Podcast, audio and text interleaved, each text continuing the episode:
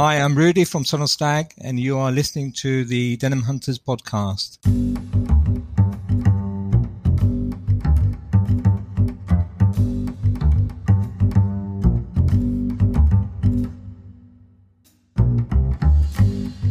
Welcome to the Denimhunters podcast. My name is Thomas, and I'm your host.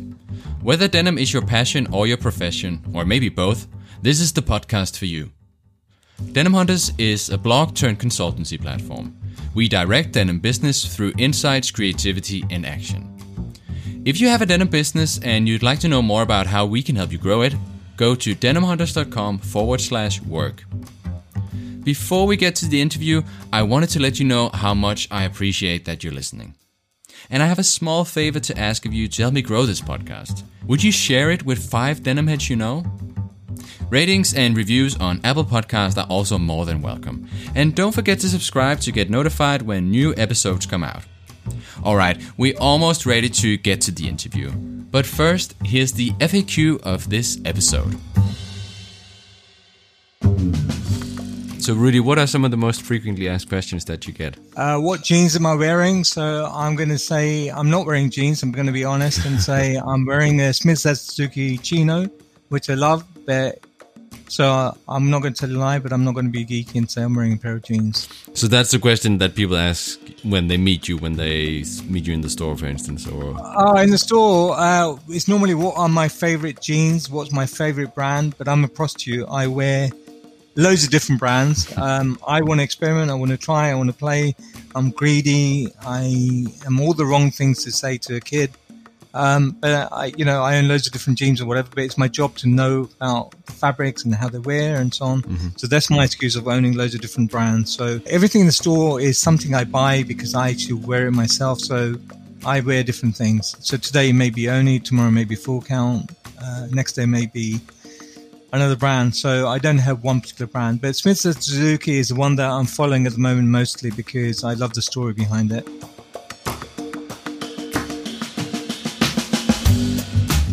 If you have a question that you'd like me to answer or ask my guest in a future episode, you can submit it at denimhunters.com forward slash questions. You can send it in as text, which I'll then read out, or you can record it as audio, which we can then play back on the podcast. Just remember to state your name and your Instagram username.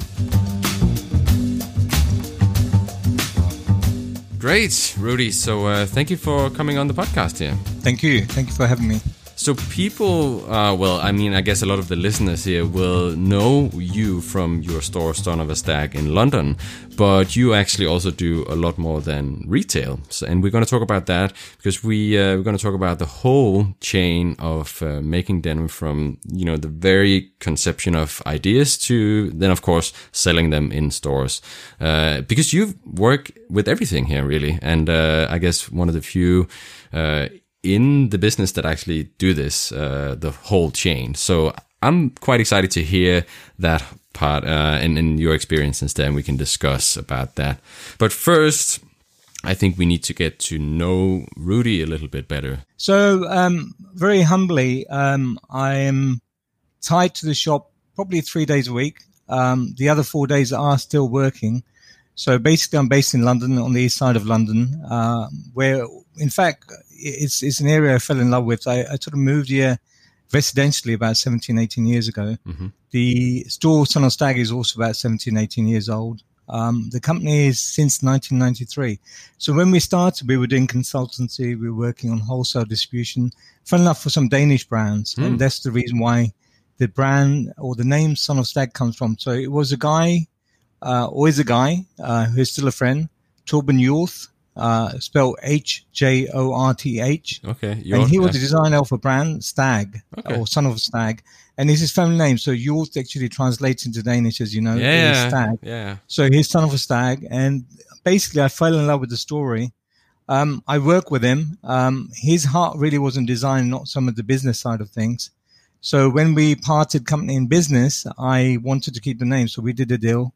I took the name on, Son of a Stag, because I, I really enjoyed that name. I love the story behind it. But um, coming back to Son of a Stag, so we always wanted to actually, um, we, we fell in love with the Japanese denim scene and so on. When we started, we were scared of how it was going to go, whether we were going to get um, money in the till and so on. So we, we, we, we decided to do some commercial brands. But then every season we would take another two brands on that were – should we say, the niche, the, the, the more geeky brands and so on. Um, and, and we, we explored it bit by bit. We would educate the customers. So 18 years ago, when people came in, you talked about selvedge denim and they would look at you blankly, like, what are you talking about? So you had to actually introduce it. You had to talk about it. This is before the whole explosion in Europe. Anywhere in Europe, very few people knew about selvedge denim. Mm-hmm.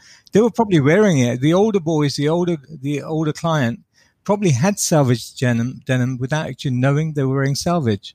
So there were loads of different shops, uh, you know, selling Levi's and so on, and selling the selvedge garments. Um, but it, it wasn't explored. It wasn't talked about. It wasn't that it was a special fabric. And we were the guys at the, at the front line actually educating the customers to the point that some people would not understand, didn't care.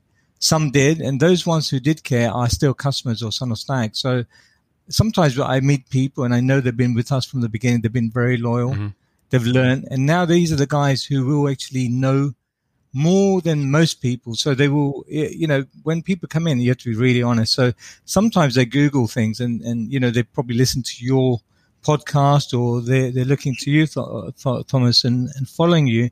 You may say something that I haven't picked up on and they'll bring it back to the store and they'll say, did you know that the stitch count on the back pocket of a Levi 1954 is X amount per inch, and you and you and you look at them and say, "Well, I'm sure you're right because you've probably done this research, but I don't know for sure." So, uh, hands up, I don't know that fact, but I'll write it down.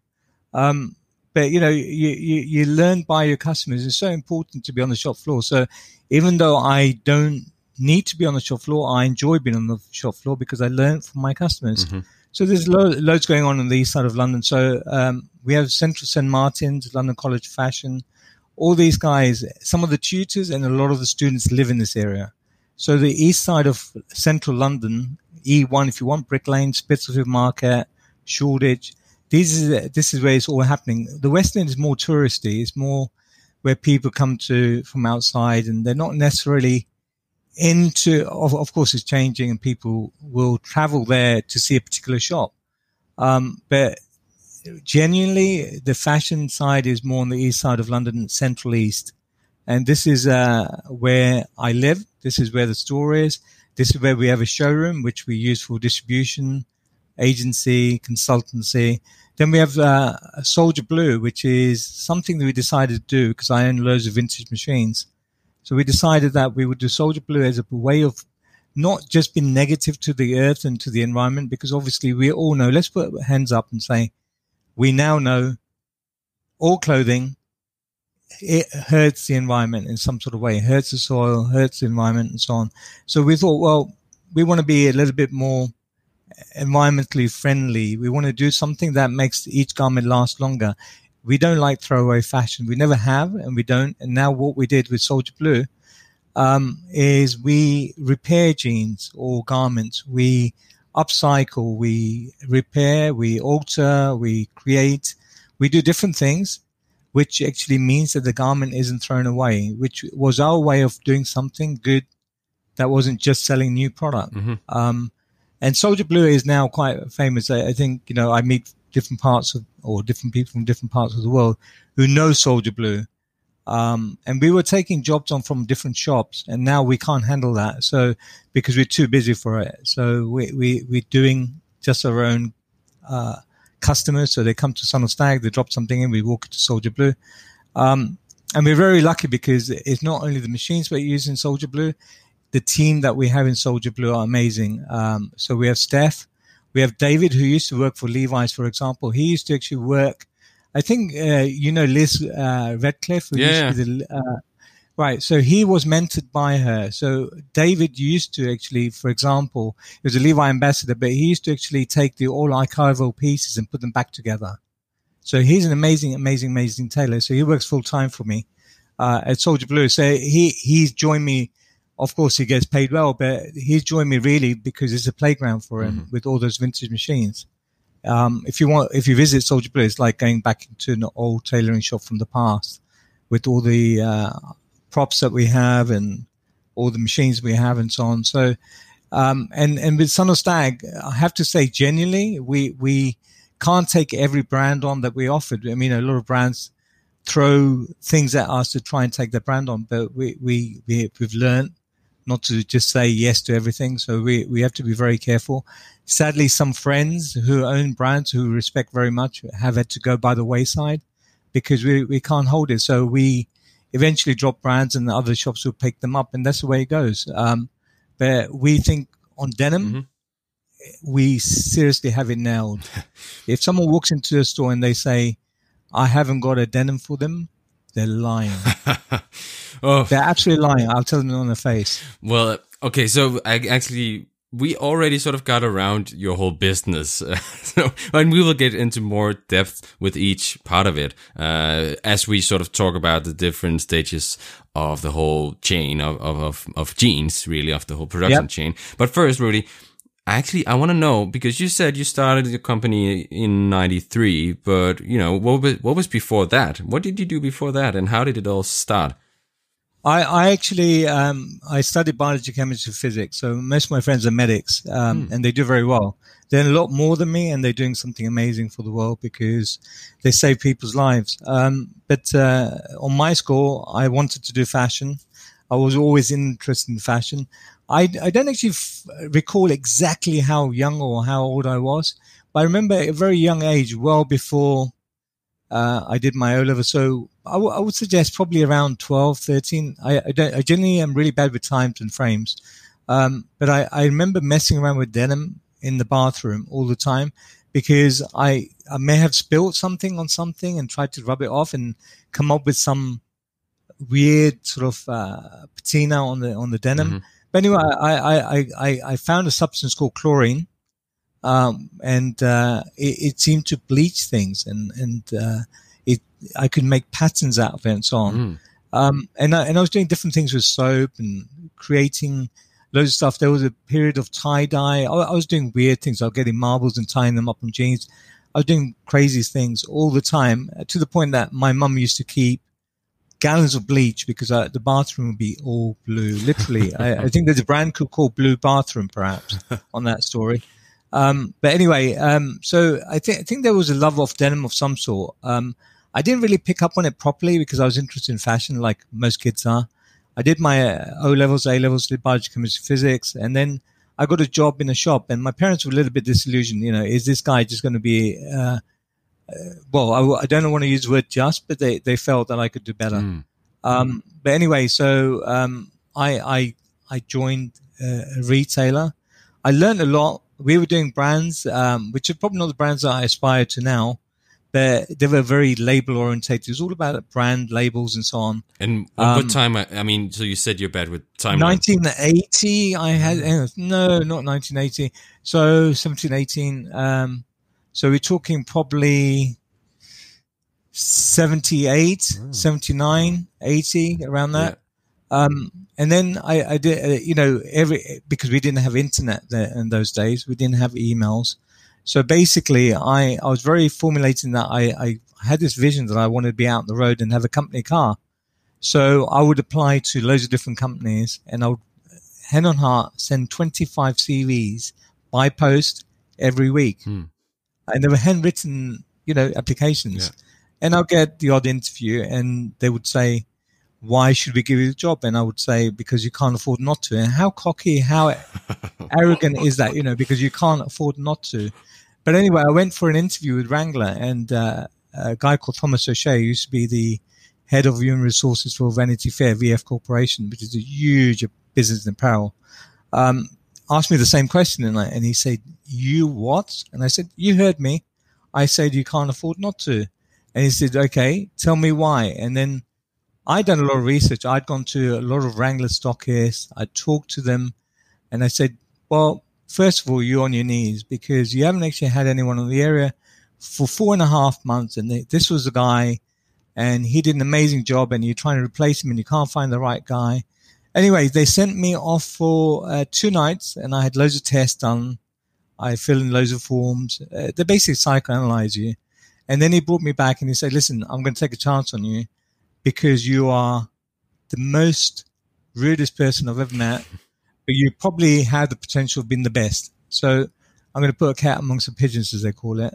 Um, so they took me on, and you know what? I had an amazing time. They sent me on so many courses.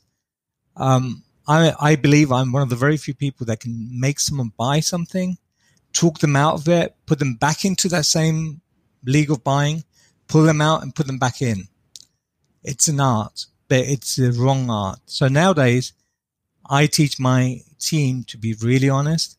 It's not about selling. It's about making sure you give a person experience. If you give that person experience, they they will stay with you. So don't buy on that day; they will come back to you. Mm-hmm. So the the whole sales route has changed now. People are informed. They have a brain, and you must acknowledge that.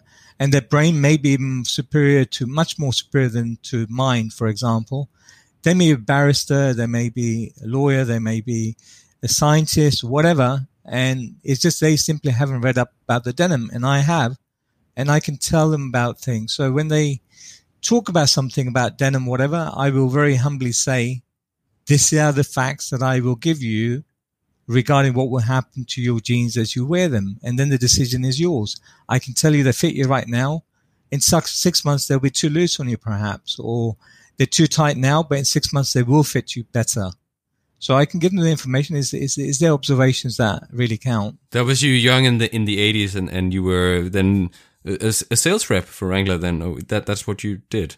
Yeah, and then yeah, and then um, I got very big headed. I, I was having an amazing time. I went in for pay rises every two months, and I got them. Hmm. Um, and I was doing exceptionally well, really, really well. But then I got headhunted out of the industry. So there was a, a company that approached me and it was selling Karl Lagerfeld watches. So I joined the company.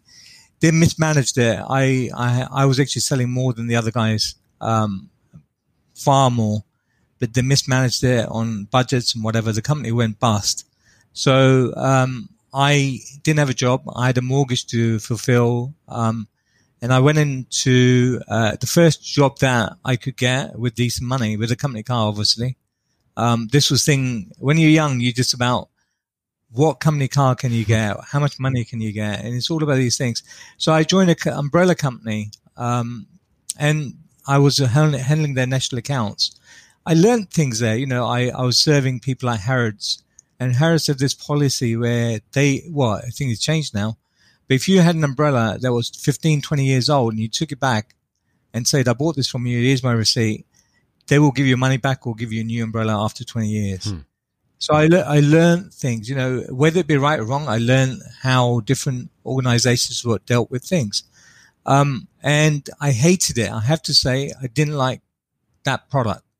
I got a job then. I applied with a company called Carli Gry, which you will know, became IC company. So hmm. they used to sell brands like Cottonfield, uh, Jackpot, uh, Peak Performance, and they merged with the uh, Inwear Group, which became IC Company. So we had Inwear, Matinique added on, Part Two, and so on. So I was the national sales manager over there, um, and I enjoyed that. But my my my passion, um, perhaps not fully realized, but I was always running about denim, and there was always, can we not do this, and can we not do that, and can we not do this fit, and um, they had me as an ambassador for Cottonfield on top of my uh, management duties and so on.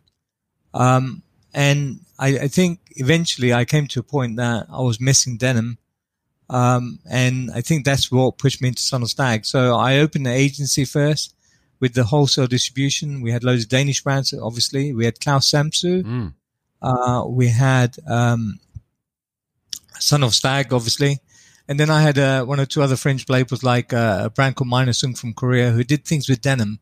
He did things that were different with denim. Um, so uh, I got involved with that and so on. So the agency went really, really well. Um, and then there, there was something I was consulting for different groups. I was working on design, but I'm not a designer. I have to say I'm not a designer, but I'm a guy that's very important. I'm the link between the consumer and the designer. I'm the guy who knows what will sell, why it will sell, why it will not sell, what the details needed for that jean or product are. So I'm very good at that. That's what my thing is. So with that implemented, um, I wanted to be the first guy to know about new trends and to cheat, really to cheat. And, and I put my hands up. Um, if you open a shop, you get designers in the shop who are at the mercy of what's on the shop floor. So a designer comes in for inspiration, Thomas, and basically they can only see what's on the shop floor. They cannot see what was from the whole collection. So let's say take a collection. Uh, let's say Thomas is a collection. Mm-hmm. So 200 pieces wide in the showroom, 250 pieces wide, comes in three different colorways or four different colorways in each product. It can be up to a thousand permutations. The retailer will only probably choose 15, 20, 25 permutations. They will take a small fraction of it and put it on their shop floor. Mm-hmm. And the product comes in different months in different windows. So when a designer comes, they've only seen a very small percentage of what could they could have seen. Now, if you own a shop, and I, I hope it, not everyone, not all designers decide to open a shop, hmm. um, but you get to see all the product and you see it six, seven months before the product comes on the shop floor, sometimes eight months long ahead. So I could see what other designers couldn't see. I could go into the showrooms I could try it. I could photograph it. I could see all the details. I could see the whole collections and so on. But I was not a cheat. So when I go to uh, showrooms, they know I have another cap. They know I consult. They know I take all this knowledge and I do use it, but I don't copy. I will never copy. So that's the reason why the owners of brands welcome me in their showroom. We go out for dinners and they they, they're welcoming and I can go and do everything. So Son of Stag really started for a different reason, Thomas. You know, everyone talks about Rudy is a geek, he's a denim geek, whatever. He is not. Let me, let me be the first to tell, or you're the first to know on air that I'm not a denim geek. I love denim, but I'm not a geek. So I'm a businessman who has an affinity for the blue stuff. Hmm. So when I, when I uh, look at collections and whatever, when I look at a wholesale collection in a showroom and so on, I will never take a jean and buy one pair to rip off and copy. That's not me. I may take a detail. Maybe I like the way it's been presented. Maybe the silhouette or something and it will stay in me, but I won't take the measurement and address it onto another jean. So that's not what I do. So everyone knows that we're very ethical in that way, very clean. Uh, but we have more knowledge than I don't know who else. So if you have a brand, let's say your replay or your Denham or whatever, you only know your own product. You haven't actually got multi-brand products that you can go to different showrooms and actually study. So that's a big part of what we Son of Stag is. So it started as as a vision, as a, as something to help me with my consultancy. It was my calling card. If I go to negotiate my rate and my job and get a job offer, it's quite often because I am Son of Stag. So I have all that knowledge to offer. So that's why I get gigs and I get gigs at good prices. Hmm.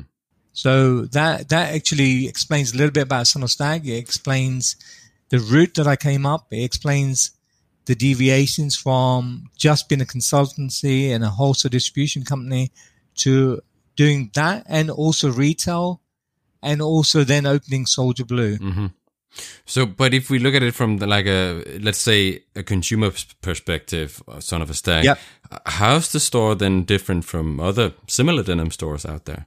Wow, it's uh, it's to do with uh, product and it's to do with the way we sell. So I, I don't like using the word sell is promote, but we do sell. Let let's face it, if we didn't sell, we'd be bust. Mm-hmm. So we're we're really, really, really, really honest. I mean, overly honest. Where sometimes I will step up if I if I see a conversation between my staff and, and, and consumer, and I feel that the consumer could do better, I will point them to another retailer. Mm-hmm. I don't think other other owners would ever do that. I, I have never heard it. Well, no, it's a lie.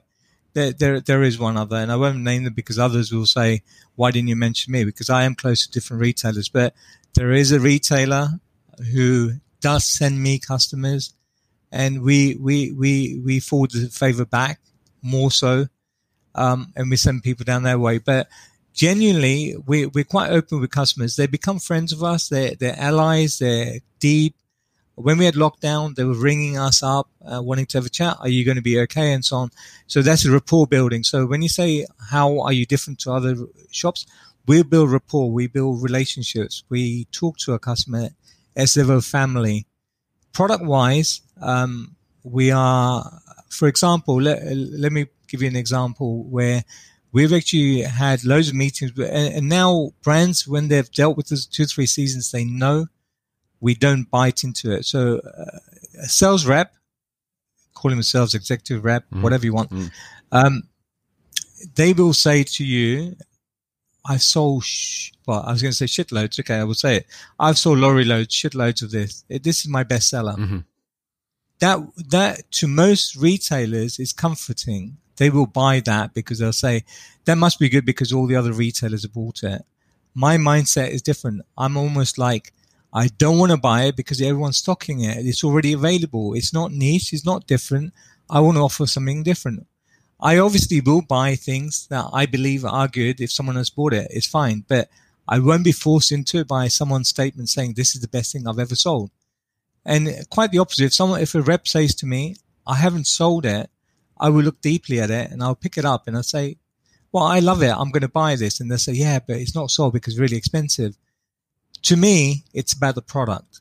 The expense is really important, but only secondary to the product. The product is absolutely the prime product, then it should be more expensive because maybe more workmanship has gone on it. Mm. Um, there's a, there's a pair of full count uh, trousers that came in and I tested it straight away. Um, yesterday I was doing the pricing. I was at home and I don't like doing the pricing when I'm at home and I haven't seen the garment, whatever, but I, I put l- the formula in and then I'm looking at this garment, it's supposed to be 400 pounds. So I rang up the shop and I said to the staff, I said, guys, is this garment worth 400 pounds? And they're going, well, it is beautiful and there is a lot more workmanship behind it and so on. I said, can you put it to the side? I want to have a look at it. And I looked at it today. I walked in, I had a quick look and then I thought it is fantastic. I, I love it. I think it's worth 400, but we actually priced it at 350, which means that no margin or it's, it's very badly marked up. But I, I, I feel that was the right price. So that's what I've done it at. Mm-hmm. So as opposed to a big chain where they just use a formula, we are actually looking at different things. So some of the product, Thomas, that a lot of people, consumers don't realize is that it's, we tweak it. So we go back to the supplier and a lot of people will uh, make a big noise about it. We don't make a big noise about it. We'll go to the supplier and say, we want these changes on that particular garment. They will first of all say, well, that's going to be a minimum quantity because we can't just do 10 pairs or 20 pairs, or whatever. Sometimes it means 150 pairs or whatever. We'll say, yes, fine, we'll do it. We can handle it, Thomas. Mm-hmm. We have a huge inventory. Um, what you see on the shop floor is about 10% of the stock we hold. Oh. So we can do that. so we do that. And then they'll quite often say, there's an upcharge. We'll try and negotiate the upcharge, but sometimes there is an upcharge because there's added details or it's cost them something. It can be as high as 15%, 20% in some cases. It's a huge amount. But if it means that I'm going to sell the product really, really, really, really well and other people are not going to have the same formula, I will do it. And to my benefit and the, and the, and the, and the brand's benefit, we both don't declare that it's been tweaked because the brand doesn't want every reseller going to them and saying, can you change this? Can you, can mm. you hmm. just imagine if yeah. 30, 40, 50 retailers had their own collection with the brand, the brand would just go, have to stop. Yeah. They, then it's an OEM. It, it just won't, happen. So it's, it's different. Um, so other story is very unique. And I've actually bought previously, uh, from collections where most retailers force themselves to buy a certain number of items. I've gone into collections and just bought one item, but I'll back it up. I might buy 150 pairs or something and that'll be it. And I'll only buy the one mm. because that's what I believe in. Sometimes I go wide, sometimes I go narrow. So it, it depends. So we're very, we, we we're very different how we buy. So, um, so if we talk about sort of the the range of, of brands that you have, and and so also let's uh, slowly get into you know talking about your uh, agency because you have both Japanese, American, European brands as well. You know, and it's all yes. it's all uh, around heritage denim, whatever we call it, raw denim. You know, it's it's it, that's that's what you focus on exclusively, or is there other products as well? It's it's about uh, continuity. It's about uh, so heritage, yeah. So it's about having some sort of belonging. It's about quality in a big, big, big way. Mm-hmm. It's been about non-offensive. My words may be offensive. I may use word uh, shit and whatever adjectives are used, but when it comes to product, we're very, very clean how we do it. Um, it's all about making sure it's the best product available that we can actually source for our customers. When they come in, there's a safety net. So one of the things that we do, Thomas, is for example, uh, when we get a product in, we actually go through the product. And let's say it's happened many, many, many times, not once, many times, but different brands, and it can happen. So you get a batch of jeans, and within the batch, there's three, four jeans which are different color or they feel different or whatever. We'll pull those out at our cost we sometimes won't even send them back to the supplier. They'll go into my big lockup, and it's it's it's just something that we absorb in the price. Mm-hmm. But when it comes to uh, products, we have Merz b. Schwanen from Germany. Yeah. Now that's uh, mainly uh, t-shirts, sweatshirts, whatever. These are on loop wheel machines, so a bit like selvedge denim. When it comes to jeans, the loop wheel is on the t-shirts and sweatshirts and so on. Um, so it's heritage again. Mm-hmm. It's what the old, old, old champion sweatshirts were made of. Um, you get a shrink in the length and not the width and so on. So it's geeky again to some degree, the product.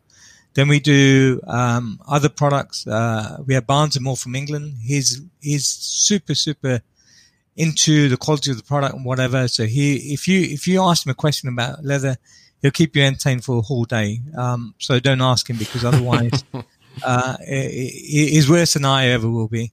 Um, so in a good way, he, he's really a lovely guy. Um, then we have um, loads of Japanese brands. Um, so we have Oni. Uh, I think we have the biggest collection of Oni in the world. Um, it's, uh, it, sadly killed a few other brands off. Um, so I don't necessarily want to talk about the brands is killed off because not fair on those brands because they're still good brands. Mm-hmm. But we, we've had to drop a few brands because of Oni jeans. Full Count's an amazing seller for us. Um, the other one is Warehouse and Co. Now, a lot of these brands and Tellason we distribute. Uh, we have White Oak Cone Mills still uh, a huge supply off. Um, so when we go into these brands, we if we believe in it, we will back the brand. We won't just have two styles or whatever. Um, we will buy the smallest and the biggest. Um, so we have a lot of Japanese brands. Uh, Spellbound is a big, big one for us on the shirts in particular. Uh, they do some wonderful chinos uh, in selvedge fabric. So yes, we do Japanese, German, European, American, um, English. So, but the, the, the thing that brings it all back together, it's it's normally the same guy who wear all these products. It's not someone different. Hmm. Um, so it's you'd wear it, I'd wear it. Um, other other core customer is quite a wide age grouping. It's probably from 25 to there's no upper limit. But of a main guy who's probably spending a lot of money with us is probably around 30 to 55. Mm-hmm. Um, but there there there there is a essence of quality. Um, it's about having been made on the old looms. Uh, it's been made the correct way. There's the appreciation for the qualities and the and the standards and so on. There's brands like uh, Troyes McCoy and Freewheelers. Uh, if you, uh, I'm sure you have, but if you if you examine the quality on Freewheelers, you'd say yes, it is a very very expensive product, but it's amazing. It puts other brands in shade when it comes to some of the coats and things they do. Hmm. Um, and we buy less of it. So rather than buy on a on a I don't know, on a Buzz and an N1 jacket we would probably buy 40, 50 of them on a color, uh, we might only buy 15 of these other ones that we will sell each one most probably. And and then which of these brands is then that you distribute? You mentioned Tellason already. That's that's. So we look after Merz b. Schwanen, mm-hmm. um, and uh, Peter Gitter and Robert are very close to us. So they work with us. Um, we look after the UK and Ireland for them. Um, Tellason, uh, we look after. We have for a very long time. Um, in the UK, Spellbound, well. yeah. Um, uh, Spellbound, we we look after as well. So uh, there's a few brands that we we look after. There's some projects that we're involved with. Uh, there's a brand called Smiths at Suzuki, which is a crazy project we're involved in. Um, and it's uh, it's not about money at all with these guys. They have got a lot of money. It's not about money. It's all about having fun and doing it the right way and having an amazing product. To the point that sometimes I've seen production come out and they they don't want it to go out. And I'm like, you got to be kidding me! It's better than a lot of the other stuff on the market. Why don't you want to come out? Well, we're not happy with it. And I'm like, why are you not happy with it? And when they say it just doesn't feel right, I'm like, okay, you have got a lot of money to be able to say that hmm. and not put it on the marketplace and have produced it in amazing factories. So uh, it's it's it's it's an amazing group of people. In fact, um, it's an English guy and two uh, Japanese guys, and they use their pseudonym, their names they hide. So one is called Smith, which is the English guy. Zeto and Suzuki are the two Japanese guys, not the real names, but they decided to form a little clique, and they looked for almost a year and a half to find someone that they could trust, not to give their identity away. So I'm only a run around for them. I go to the factories, check out the factories for them. I do all the running around for them and hide their identity. So that's my job. Hmm. But I love going to factories. So it's great job for me. And um, and let's talk about that because that I guess is, is your consulting. Then that's that's what you've already mentioned that you do consulting as well. That is a project like this, for instance. Uh, no. So the factory thing is byproduct of my consultancy. So I consult on if someone wants to put a brand together uh, from start to finish, or they want certain parts of the jigsaw missing, they let's say they need the help with the designer, and they've got or they want a guy for a conceptual uh, detailing, or they want an illustrator, or they want a factory, or something's missing, or they want the whole thing put together. That's where we come in. But as a byproduct of all these things that we do as consultants, we end up in factories. So I've I've ended up, I've gone to loads of factories around China, Turkey, Japan, um, Indonesia. So and, and it's something I enjoy doing. I, I love getting in there. Um, I, I learned a very hard lesson. I went to China and I saw these nets uh, on top of the buildings, and I was uh, with my friend. I was like, "Hey, this factory really seems cool. It's a it's a big factory, and They've even got a net, so if if someone's playing football on the roof or whatever, the ball goes over. It's, it's and he laughed. He said, "You've got to be kidding me! You really don't know what this is." Uh, you know, I was naive. Mm. And he said, "There's suicide nets." I said, "What?" He said, "Yeah, there's suicide nets, so it's to stop people jumping over." And do you know what? it, it is frightening. So some of the conditions in some of the factories are disgusting, and they hide it from you as a visitor. Now, some factories that, you know, I, I, I think it's wrong to say all factories in a certain country are wrong. There could be amazing factories, and there are. I've gone to amazing factories in China, and they are ethical, and they're clean, and they do fantastic production.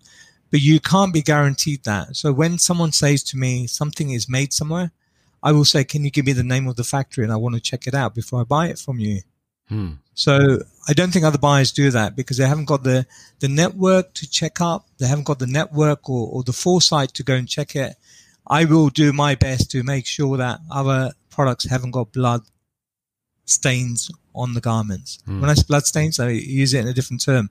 I don't want child labor. I don't want people abused. I don't want people in a bad situation to make the things that I wear because I can afford to go to an independent. I don't need to go and buy it from, you know, it's not all about price for me.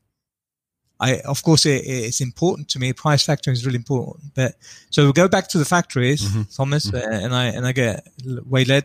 You you you're talking about making products and so on. So I know we talked a little bit about the cycle of uh, ending up in your basket a product. Where did it start and so on. Yeah. So there's a guy who's first of all called, let's say Thomas or Rudy, who says, let's make a brand.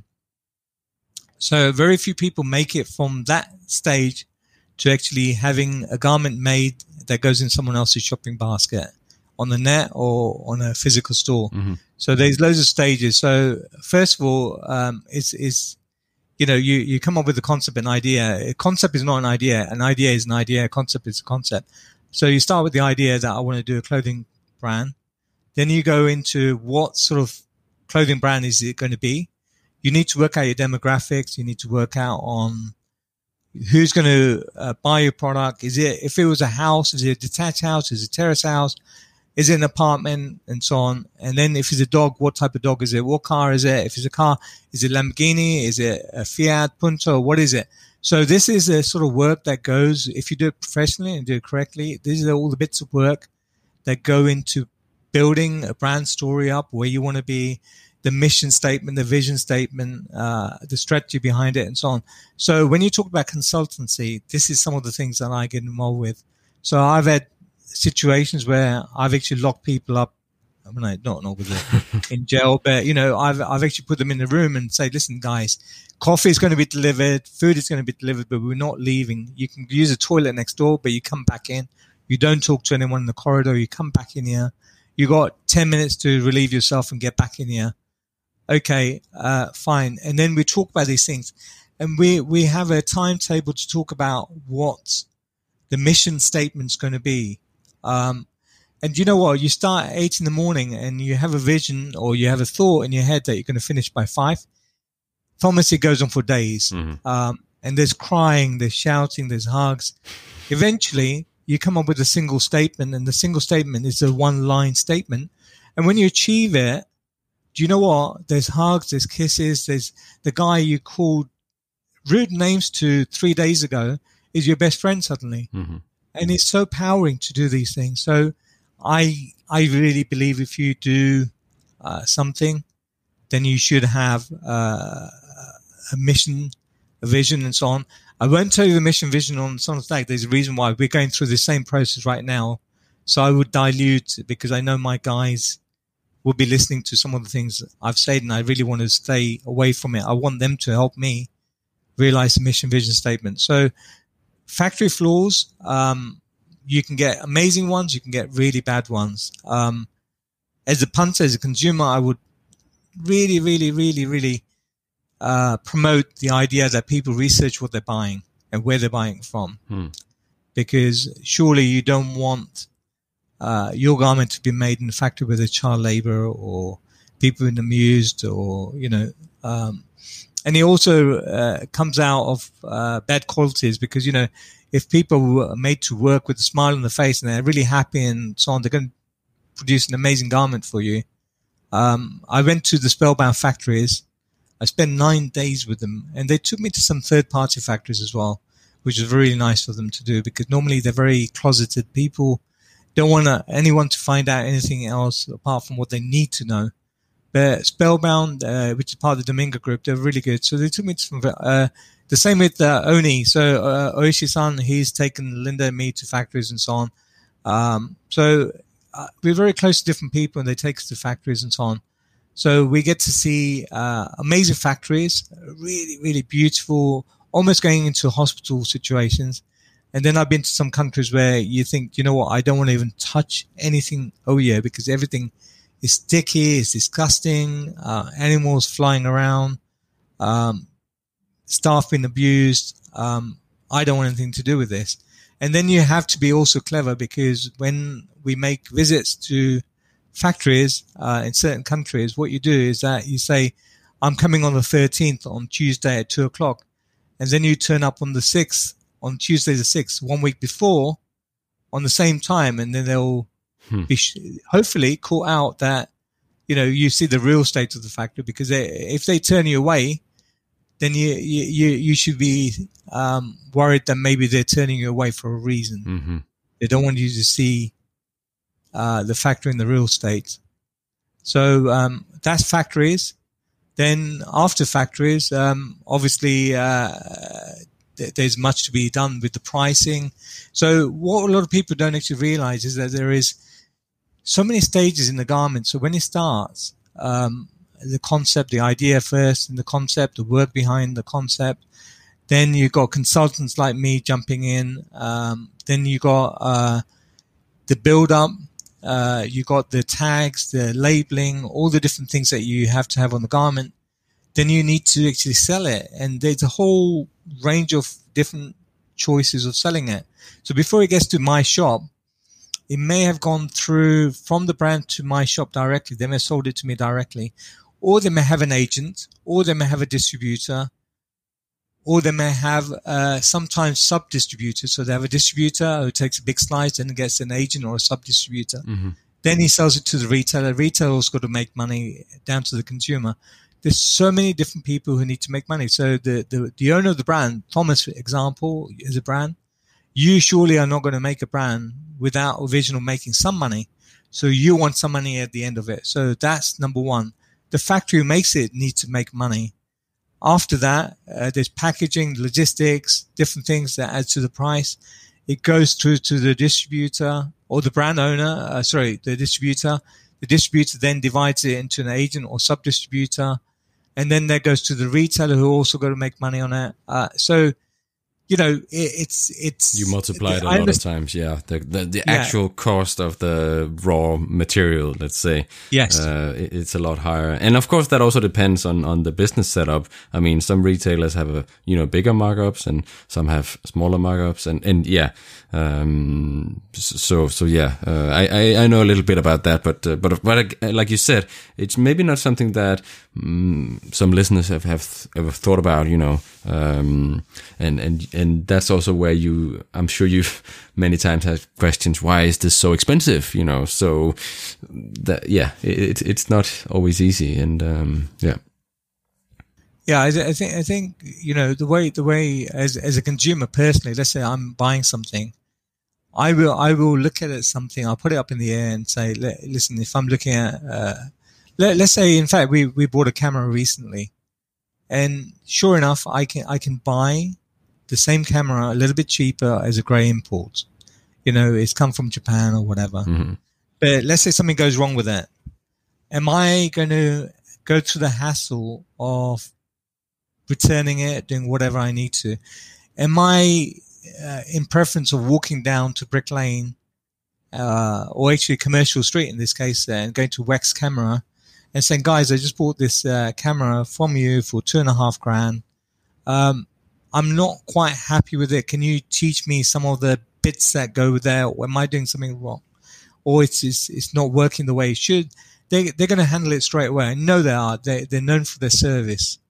So I rather spend a little bit more get the product that I know that I deserve, that I want, and the service to go with it. You know, do mm. I, eh, eh, eh, in fact, it's worth with a pair of jeans, for example. Do you want to buy on price or do you want to buy on service and product or do you just want to buy product? So yes, I understand there's reasons and means and, uh, for, for different distributions, uh. So you have online stores, you have bricks and mortars, you have you have different things that, that but and I, and I and I think each one has a space in this world. There's no reason why we can't all live together. It's down to the consumer to choose the path they want to take. Now, where Son of Stag actually wins is that we don't publish what we've done uh, with the tweaks and so on. So we tweak a lot of our products. Um, and sometimes customers will come in and say, do you know what? I had that product before and I bought it from you, it fits differently. So I'm not happy. That's an odd one. Normally it's the other way around, um, where someone comes in and says, I bought that off you. I tried it elsewhere or I bought another one. It doesn't fit me as well. I want the same again. What's happened? Hmm. So, um, we, we, we, we create and build loyalty bit by bit. We, we're in for the long term. So, you know, we do our own thing. Um, I think we get sometimes blamed. Like, um, I'm talking to you um, off the reel, no, nothing pre-rehearsed. I'm, I'm just talking, looking out the window, having a chat with you, Thomas. Um, now that's the way I am. But for example, um, we some people in the industry think we don't want to talk, we don't want to share, we don't want to do this, we you know whatever. Everyone's got a different view on everyone else, and I think we all belong in the same big ship that's sailing somewhere in the ocean, and we all want to survive, and we all want to do well. Um, and, and and I think with this COVID thing and whatever, it's brought some people together, which is great. Um, some bad bits about COVID, obviously, that I hope we, we don't live with. Mm-hmm. But some good bits, you know, we're knocking on neighbors and we're trying to offer help and so on, which which is a rarity. Mm-hmm. Um, but when it comes to product, um, I think when it comes to um, choices and prices, I think the the consumer isn't always informed fully of the amount of work that goes into producing a garment. So, for example, if you take uh, a jean that's gone, let's say you've had a jean for three years and you need to do some repair work to it. Some people come in and say, right, the seam's gone. It may not be a jean they bought from Son of Stag, for example. It could be a jean that they cherished and they bought it four years ago, five years ago from somewhere. And, and, and, you know, if a jean survives for five years without any repairs, you've done exceptionally well if you were using it regularly. Mm-hmm. Um, so they want to, they want two pockets fixed. They want two new pocket bags. They want the hems redone. They want uh, six different holes repaired. I mean, you're rebuilding a jean. Now, if you rebuild that jean, I, I, I haven't costed it exactly, but let's say the repair bill comes to 150 pound. They may say, well, it's a jean from Edwin and it only cost me 140 pounds. Mm-hmm. Why would I want to pay 150 pounds to repair all of that? Well, it's a choice for the consumer because they may like the fades and patina that they've got. They may have stunning patina. They might have beautiful fades that they don't want to let go of. And yes, it's cheaper to buy new. Um, so it, it's it's uh, when you when you make a jean up, because of the quantity savings that you have when you make a jean up, that's the reason why it's actually a decent price. If you make a jean from scratch, three hundred pound is not a big price. It'll No, be no. more like Yeah. five, six, seven, eight hundred pounds. And that's keeping it fairly low. You're still using patterns which are fairly a template pattern. So when people say we're going to do made to measure jeans, they're not always made to measure. You and I know that, Yeah. Thomas. They're Well, templates quite yeah, often. Cust- even customized templates somehow, eh? right? Yeah, So, yeah. yeah, yeah, exactly. So, so, and even then, uh, and they- they're not cheating. These guys are not cheating. No, if no. they make making made to measure jean and they're charging between 500 and a thousand pounds, that's what it is. Listen, as a consumer, you have a choice. And if I could afford it, maybe I want a made to measure jean. And if I could afford it, maybe I want a Lamborghini rather than a Mini. Um, I don't know. Um, but everyone has choices, but people have to understand that when you when you're in retail, the formula used to be that if you can make 10% net margin, Thomas, it was a good business. If you made 12, 13% net margin after all your costs and after you paid your staff, all the bits and pieces, 13, 14% would be extortionate. It'd be like you are really, really a big businessman. Nowadays, if you can make 5% with all the stress that you put into it, all the work you put in, you got a really good business with just 5% Hmm. extra net margin.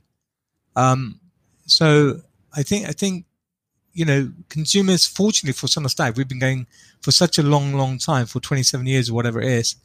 I think, um, people understand who we are. They know we're not taking the piss. They know that we are very fair people. If we make a mistake, we all make mistakes. We put our hands up and say, do you know what? We screwed up. How can we put it better for you? hmm we negotiate. Um, so that's the difference. You know, I know that you say what makes Stag different. Mhm. We are very humble, very easygoing, we're very fair, but the product is amazing. The, the mix of the product is uh, is very unique. And I think that's a perfect place to actually uh, end this podcast. I only have one last question left. And this question, I don't know if you heard it before, uh, if you heard any of the previous episodes, but uh, the question is, of course, I must make clear is hypothetical. Uh, but let's say you just moved into a new house, uh, and, and let's say uh, the house would be burning. What would you then rush back in through the flames to get? Uh, anyone living, Okay, let's say anyone living is outside, pets, everyone, you know, So we're only uh, talking material things or memories or whatever it might be. It'd be anything to do. Uh, I, I know some people say their favorite pair of jeans, but it isn't me. I'm going to give a very soapy answer and say it's going to be things that remind me of my childhood and my kids and my family and my other half and so on. Mm-hmm. So those are the first things I'll go and retrieve. Um, anything living first and then memories. And if and then obviously then thereafter, unfortunately, Thomas, my most precious collections of denim and everything is in a, in a different place. So hmm. they won't be burning in the house. That was a great way to end the podcast. And uh, Rudy, uh, once again, thank you so much for coming on and sharing your story and uh, your experience with, with the whole chain of, uh, of making jeans and selling them. Thank you for having me, Thomas. It's been great and uh, hope you take all the bad bits out. I won't.